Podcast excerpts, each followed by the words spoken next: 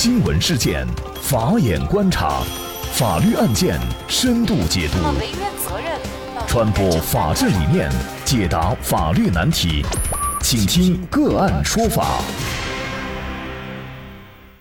大家好，感谢收听个案说法，我是方红。南京有个小偷，不仅在大白天作案，而且呢，在被物主和邻居制服受伤以后，竟反过来向制服自己的物主和邻居索赔。而遭到拒绝以后啊，小偷就把他们告上法庭，要求赔偿受伤造成的损失十四万多元。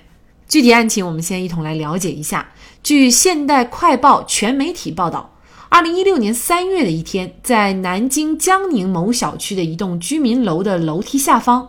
骆某盗窃一个电瓶和一个废旧水龙头，被回家的钱女士发现了。钱女士上前询问，却被骆某突然推至一旁。骆某就迅速向通往一楼的楼梯逃窜。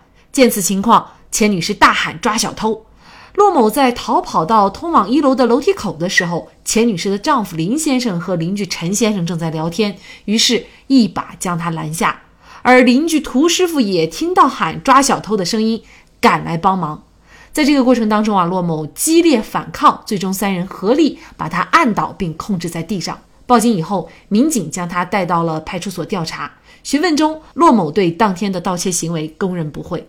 事发第二天，骆某来到医院进行治疗，他称外伤后腰痛一天，经医院诊断为第二到三腰椎左侧横突骨折。骆某认为啊，他受伤是因为钱某、林某、陈某。涂某等四人殴打所致，就向他们索赔，但是遭到拒绝。于是呢，骆某就将四人起诉法院，要求他们连带赔偿因伤造成的损失，一共是十四万多元。钱女士、林某夫妇呢辩称，骆某所述和事实不符，他们主观上呢是并没有伤害的故意，只是出于抓小偷的正当动机，是正当防卫，要求法院驳回骆某的请求。而两位邻居则辩称，他们的行为是见义勇为，不应当承担赔偿责任，同时也要求驳回骆某的诉讼请求。最近是在南京市江宁区人民法院审理了这个案件。那么，物主制服小偷的过程当中伤到了小偷，是属于正当防卫还是防卫过当？是否需要赔偿？而邻居的行为是见义勇为还是伤害行为呢？就这相关的法律问题，今天呢，我们就邀请。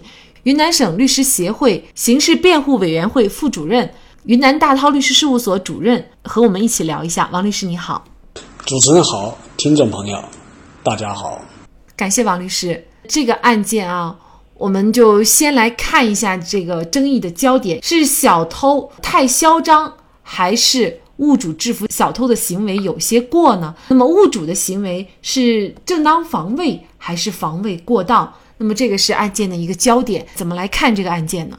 正当防卫的问题是我们在节目当中经常会遇到的，也是我们现实生活当中争议最大的。在我们的这个社会生活当中，也是会激起很多的这种呃参与度，老百姓的参与度非常高的一个话题。那么，对一个案件是否认定为正当防卫？还是防卫过当，还是纯粹的一个故意伤害？我们首先要回到正当防卫的概念去分析。那么，正当防卫呢？它的意思是对正在进行不法侵害行为的人而采取的制止不法侵害的这种行为。那么，对不法侵害人造成一定限度损害的，那么属于正当防卫。不负刑事责任，就说一个普遍的一个概念，就是只要是对进行不法侵害的人采取了这种行为，那么这个造成他一定的伤害、一定程度的伤害，那么是属于正当防卫，这是一个普通的概念。那么在正当防卫当中呢，实际上它有一个非常特殊的一种形式，叫做无限防卫。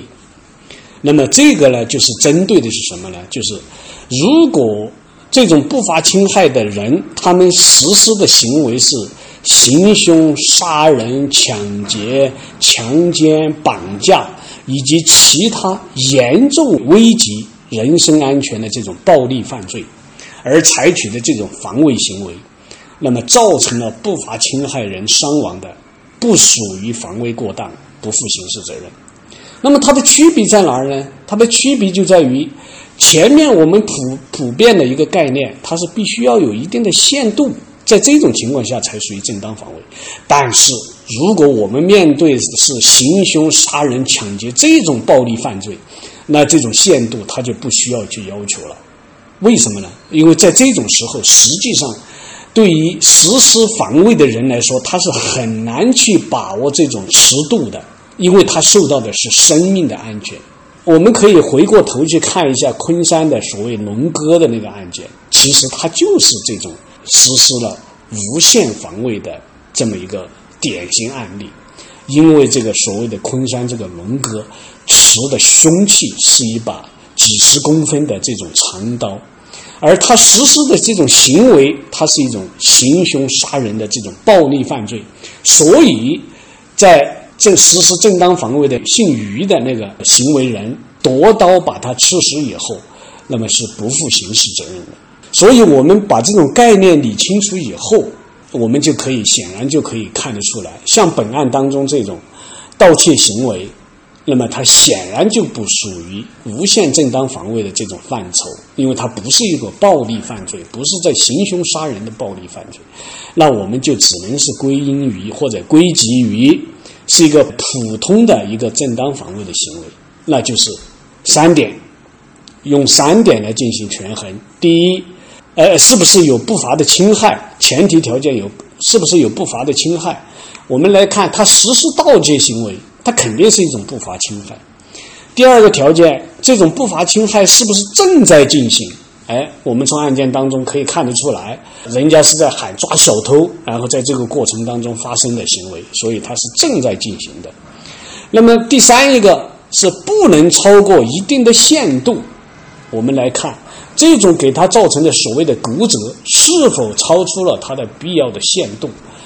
我们从案件的情况来看，实际上它是一个扭送过程当中，或者是制服的过程当中造成的一个一个伤害，显然是没有超过这种限度的，所以我个人认为这是一个典型的正当防卫的案件。嗯，那么如果是正当防卫的话，那么是不是作为物主来说就不需要对小偷的伤进行一个赔偿呢？其实这是两条线，一条线。从首先从刑事方面去判断，它是否属于正当防卫。如果属于正当防卫，那是法律规定、刑法规定是不负刑事责任。好，另外一条线叫做民事责任。那么民事责任呢，也就是所谓的你的伤害是否应该给你给予赔偿的问题。那么民事责任的前提是什么呢？前提是过错责任原则。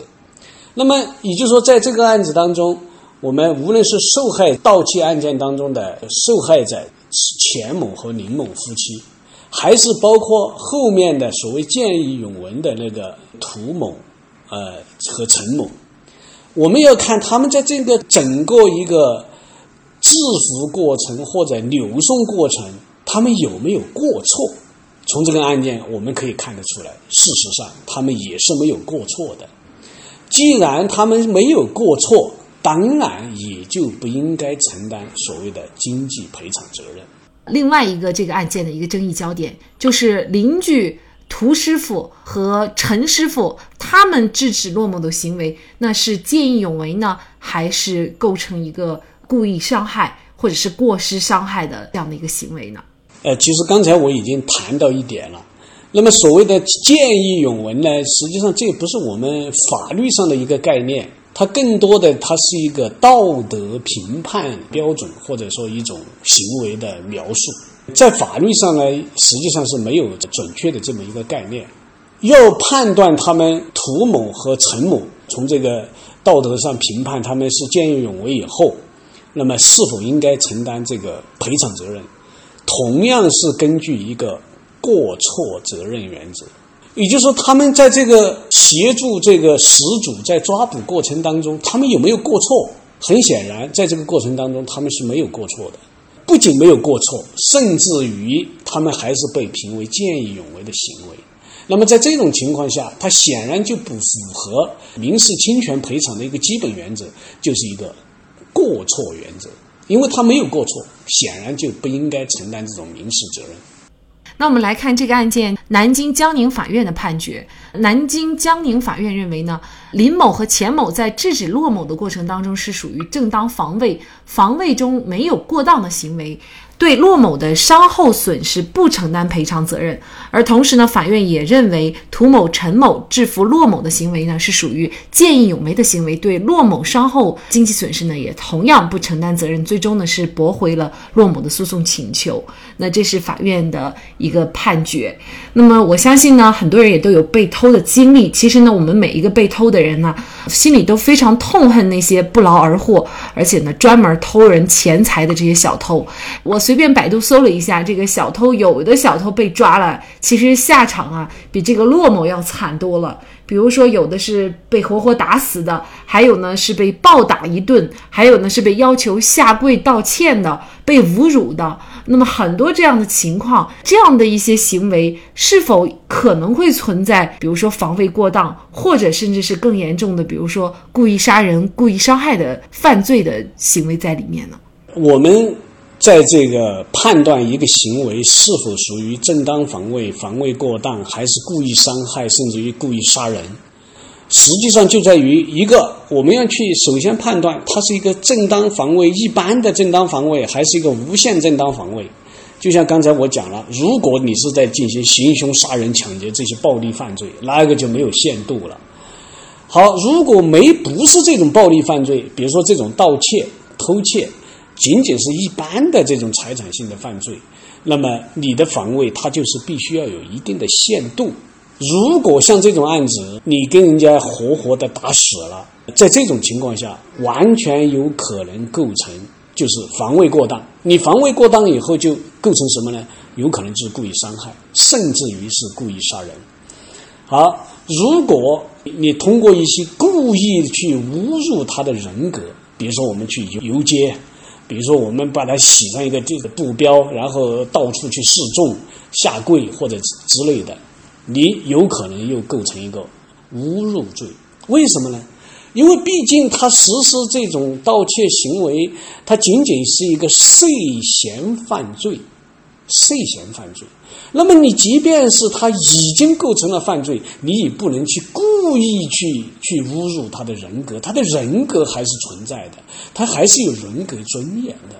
所以在这种情况下，我们必须要去，我们无论是去去维权也罢，我们保护自己的财产也罢，或者是见义勇为也罢，它一定都是有一个限度、有一个度的。你过了这个度以后，就有可能。惹上麻烦，有可能触犯法律，甚至于有可能涉嫌构成犯罪。所以，我们大家在这种这种时候啊，不可不冷静，然后呢，适可而止。用一句老话来说呢，就是不能够以牙还牙，以眼还眼。虽然对方违法了，但是呢，我们的行为还是应该在。守法的范围内，最好的做法就是对于小偷或者对于一些其他的不法侵害人，如果他没有刚才王律师给大家介绍的那些无限正当防卫的这样的一些情形，那么大家可以报警。可能还有一个情况就是小偷呢，可能我要给他报警，但是他要跑，那么我就想把他扭送到这个派出所，在这个过程当中，可能就会发生一些肢体的这种冲突。这个情况下，是不是也应该格外的注意？这个情况下叫做扭送，而扭送的话，这个恰恰是法律规定了，或者说法律赋予了我们这这个失主啊，我们的权利受到侵害的人啊，他一个权利，你是可以扭送的。其实像本案当中，就这就是一个正当的一个扭送行为，就像这个案子。如果我们虽然这个抓住了，但是你用什么斧头啊、什么刀啊、什么来来对付这个小偷，然后造成伤伤害的话，有可能就是防卫过当了，因为它超过了限度，超过了伤害的限度了。但是如果你是众人的，呃，把他制服、把他扭送，在这个过程当中，从而造成了小偷的一定的伤害，这种情况就是完完全全的属于正当防卫，不负刑事责任。不仅不负刑事责任，就是连这个民事责任也不会承担。为什么呢？因为你没有过错。嗯，好的。那么通过这个案件，我们也会发现啊，小偷虽然他故意去违法犯罪，但是呢，他自身的这个法律意识还挺强，他想用法律来保护自己。但是呢，事实上，他因为自己的这种犯罪行为，不仅保护不了自己，反而呢，也会为此来承担相应的法律责任。所以，知法守法才是正道。好，在这里呢，也再一次感谢云南大韬律师事务所主任王绍涛律师。那么，大家如果想获得我们节目的图文资料，欢迎您关注“个案说法”的微信公众号，在历史消息当中就可以找到这期节目的全部图文资料。那么，大家在生活工作当中遇到一些法律问题呢，也欢迎大家向我们进行咨询。您可以添加幺五九七四八二七四六七这部手机号码的微信号，就可以找到我们。他们都非常的资深、专业和负责任。感谢您的收听，我们下期节目再见。